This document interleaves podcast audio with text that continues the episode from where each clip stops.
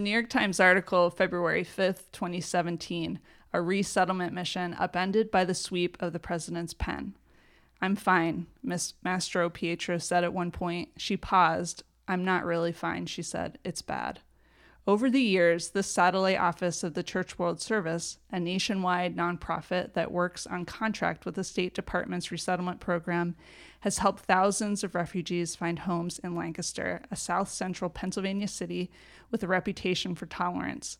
Its work has nurtured an ethnic jumble Somali, Iraqi, Syrian, Congolese, Nepalese that has diversified the local culture provided a plentiful workforce, and yes, challenged the school system. Then Mr. Trump won the presidential election on a platform that included promises of an immigration crackdown, and Ms. Mastropietro waited.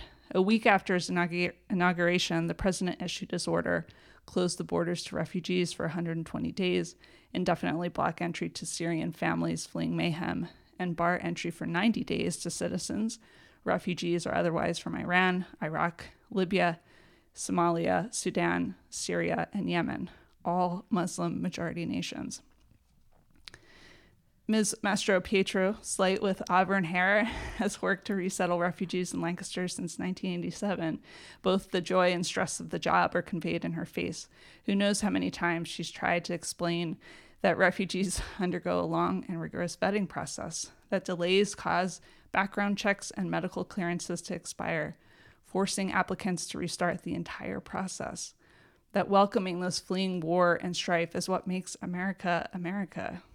Sitting that Friday afternoon in her agency's slice of a 134 year old former market building, Ms. Mastropietro struggled to hear the president's words, the sound of her computer going in and out. But he said what he said. She dimmed her office lights and went home to a difficult night. So, one of the biggest responsibilities for leaders today is to help guide their team through difficulties.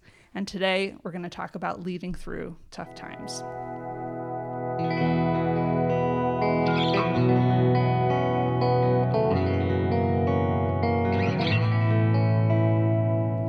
Welcome to The Behaviorist with Work Wisdom, where we help you adopt high performance mindsets behaviors, communication, and culture. I'm your host, Sarah Colantonio.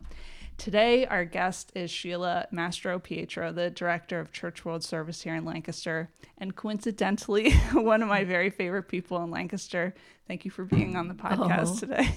it's a pleasure to be here. This is awesome. okay, great. And also, this is the first day in our new office where we're having our very first podcast recording. So, this is like the Yay. maiden voyage. first. yeah. So I saw in the paper and on your uh, social media that you had an event yesterday um, in in Penn Square. How what was that and how did it go? It was. Um, we are. Oh my goodness, we are all welcome. Um, welcome for all. yeah. It was a welcome for all rally, and it is simply because uh, the current administration currently or recently came out and said they are considering zeroing out the refugee program, which would be a disaster for the many, many millions of refugees. Yeah. Um, so we had a really good showing of community members. Uh, we are always hoping to get people who are maybe not our. Um, we we have strong support in the city of Lancaster, yeah. but we want to get it out there to other people in the county, others who don't know about refugees um, Lancaster City on Market Day is a good time to do that. so we had lots of people um, with signs, and it was amazing. A lot of old friends and new people too. It went really well. We had um, two refugee speakers, both of whom, a Syrian gentleman and a woman from Gaza, uh, both of whom had been separated from their families because of the of the president's um, ban on refugees. So they spoke very movingly. I mean, brought me to tears yeah. at the time. um, we also had uh, a faith leader. It was a more conservative faith leader than we usually have, but we want to reach people. We have many supporters out in the county who come from conservative churches who support refugee resettlement. They don't necessarily, their agenda is not always our agenda, okay. uh, but uh, in their support of refugees, um, we're grateful for that. Yeah, okay. So it sounds like it was well attended and it looked really exciting. Yeah. It looked like there was a lot. There was about there. yeah, about 150 people came, okay. and there were signs, and um, people from market would stop by Wonderful. to see what was going on, and we had a stand. Our big ask there, as even today, is um, uh, call your congressman. yeah. Lloyd, Lloyd. Smucker, Lloyd Smucker, and Lloyd Smucker, yeah, and Bob okay. Casey and uh, yeah. Pat Toomey, our okay. senators. Uh, it's important that they support. I mean, Lloyd Smucker has said in the newspaper mm-hmm. that he doesn't want the program zeroed out. So okay. they, the president, before he sets that determination, consults with Congress. It's very important that all congressmen let the president know how their constituents feel. Okay. All right, that's good. I have a question later on in our podcast, so we might come back Circle to that. Circle back to that. Again. That's fine. All right. So, um, Sheila, we we've talked about just one on one about the difficulty summarized in that New York Times article that I started out um, the podcast with, um, and the impact that this administration has had on the organization and on refugees. So, since that article came out, that was in 2017, what would you say? And this might be a really hard question. What would you say since then has been the toughest thing to manage? The toughest thing. Um, you know, I thought that was that was very bad when we heard that. The mm-hmm. problem is it hasn't let up. This administration mm-hmm. hasn't let up on the refugee program. It's almost mm-hmm. like they want to close the borders and don't allow anybody else in. So um, at the time, I was thinking back on 2001, uh, 9 11, and I thought that was a bad time because it was yeah. like everyone thought people from afar, foreigners caused this, and we don't mm want any more foreigners to come in. So um, arrivals, refugee arrivals were low at that time, and it, and it was difficult. We didn't know if it would come back, yeah. um, but it did come back. So yeah. when this happened, I thought, and I even said to my staff, "We've seen this before. Yeah. You know, this we can overcome this." You have to look at things on the spectrum of time. Yeah. So, um, but it, it, it hasn't gotten that much better. There have been small victories, but the the thing that's really difficult is keeping keeping staff. Um, I want to say keeping morale up, but yeah. it's more like having them recognize the passion that mm-hmm. why they came to this work. Yeah. And to see that there's a lot more to be done. There still are clients to serve, mm. and on top of that, on top of doing that job, we have to save the refugee program. You know, we have to yeah. do advocate for the program. Yeah. So, and that's not an easy task when you have um, this administration um, who are, you know, constantly uh, chopping away, you know, chipping away at the refugee yeah. program. Yeah. So keeping morale up yeah. is difficult, and keeping people on staff. I'm sure that happens to a lot of leaders when they're going through a crisis. Okay. Yeah, that sounds severe. So, um, you and you alluded the, to this a little bit. You've been doing this work for some time. Uh, how long have you been? it's 32 years okay. now. All right. So, what keeps you going um, it, with this flow, you know, ebb and flow of yeah. uh, like difficulty and then victory? And how do you yeah. keep going? you know, to be honest, I there were in the very beginning, in the first five years, I'll say, I I thought about maybe there's something else for me. Yeah. And I would think about different different avenues I might take. But this work is so interesting to me. Yeah. I mean, you have to be connected to to what's going you are connected to what's going on in the world and it's so rewarding. Yeah. I think um, a lot of people in the social social work field uh, know that you can you can get burnt out. Yeah. Um, it's the like the helping help the helping gene. Yeah. Um, but um, this work is actually you see people come and succeed, and they've been through the worst, yeah. and they've had, you know, tragic stories, yeah. but they come here only to start anew. So to me, it's very uplifting work. Yeah. And and it's so interesting, yeah. and you meet so many interesting people. Sure.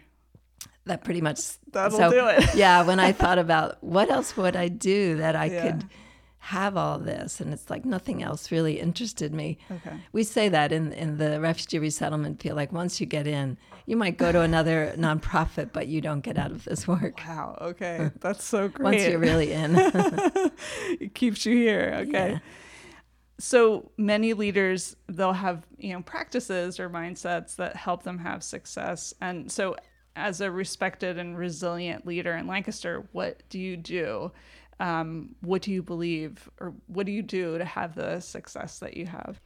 So what I what I always go back to is um, what what I believe in, and I go back um, to the mission of CWS, and that's all I do when when I'm when I'm um, uh, confused or um, unsure of myself or lacking confidence. I go back to what is our mission because I know in the beginning I believe in that mission, Yeah. and um, to to it's it's really are we serving our clients so whenever I, I think of that and I look at that and I think, yeah, this is what I want to do. Okay. And this is how I do it. And then I can move forward. Okay. Wow. What what has required the most courage from you in being the director at CWS?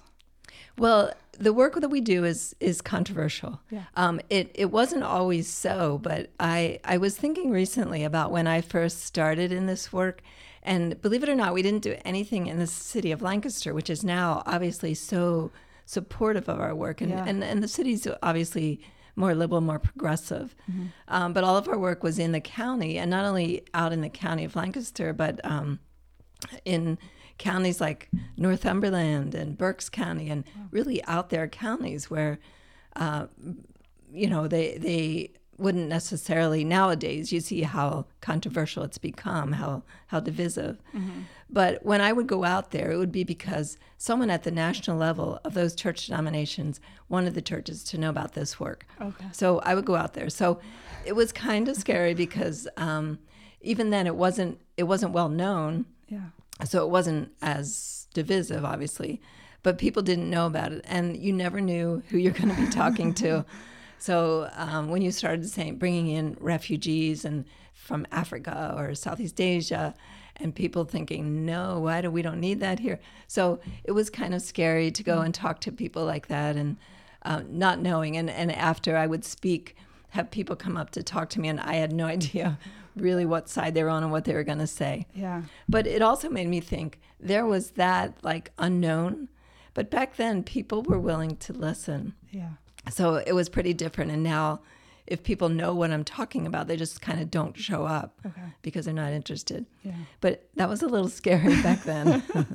and even now, it is very divisive. And we have to.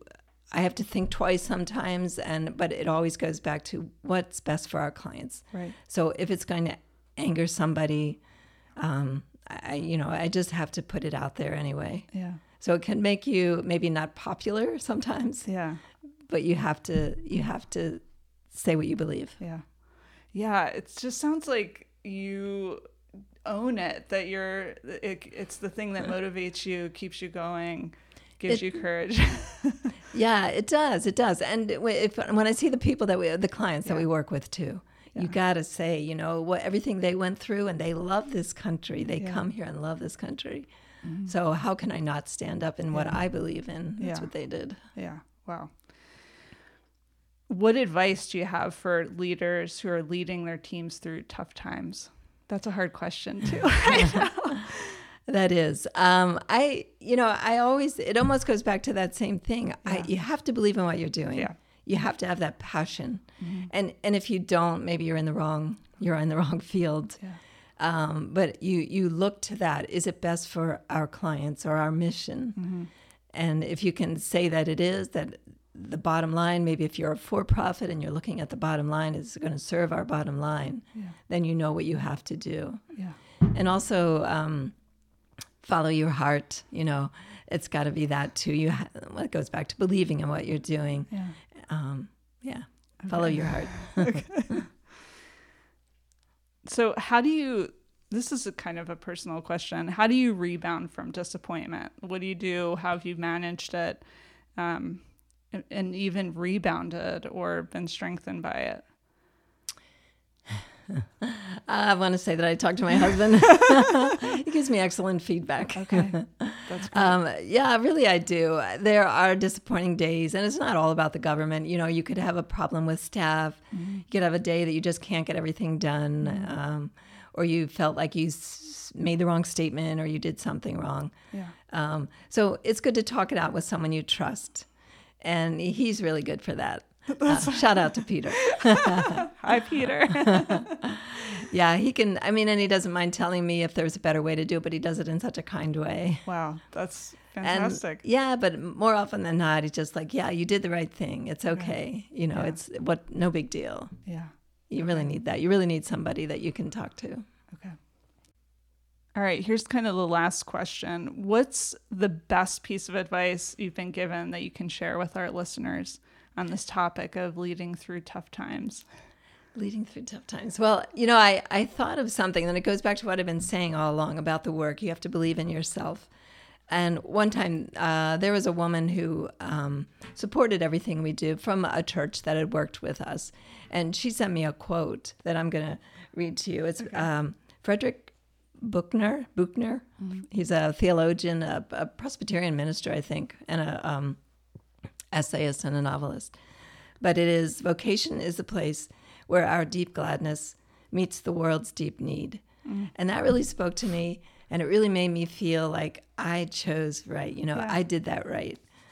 I love that. And and again, I've been saying that kind of throughout this podcast, but it's that, you know, you can be a great leader um, if you are doing something that you're passionate about, you totally believe in. Okay. And I kind of feel like you have to have, you also have to have all the facts. Yeah. Um, it's not totally emotional. You have to know that you're doing the right thing. So you have to kind of research it and you know you're doing the right thing and then uh, just go for it. Okay. Research, logic, but Logic, pathos yeah. too. I studied philosophy. I was a philosophy major, so the logic's got to be there. Yeah, yeah, but you need that heart. You got to have the heart in Yeah. it too. Beautiful. I also want to ask do you have a plug for CWS? Um, is there anything that you need from us to support you as listeners, as people in the community? Um, how can we support your organization? Well, the biggest thing that you could do right now is to support refugee resettlement, and I we are going to put up on our uh, Facebook page. We have a uh, to call your congressman. It is so so important um, that because we have done this before through advocacy, we have changed the course of what what this administration wanted, and we can do it again Okay. call your congressman, tell them that you support refugee resettlement, you don't want it zeroed out, and actually, you want 95,000 people to be admitted because that's the average number of people who have been admitted since the beginning of the program, average per year. Okay. And that could be done. So we have a script, we have the phone numbers, everything. Perfect. Okay. Yeah, it's, on, it's going to be posted tomorrow on our Facebook page. Okay. Perfect. So that's what we really, really, really want people to do. We don't want it zeroed out where too many people to help. Okay. Thank you. That's great. That is very concrete. So go on the Facebook page, get the script, get the number, call Lloyd, let him know. All right. Call, tweet, email, visit the office. Yeah. He's home the whole month of August. Oh, that's right. Everybody get that? Okay. I am so grateful to you for being part of this movement of helping world changers in the workplace, but also being a world changer yourself. Um, thank you for that. We are, and I do not use this phrase lightly, we are blessed to have you in this community. Thank you, listeners, for downloading The Behaviorist. We hope you'll subscribe.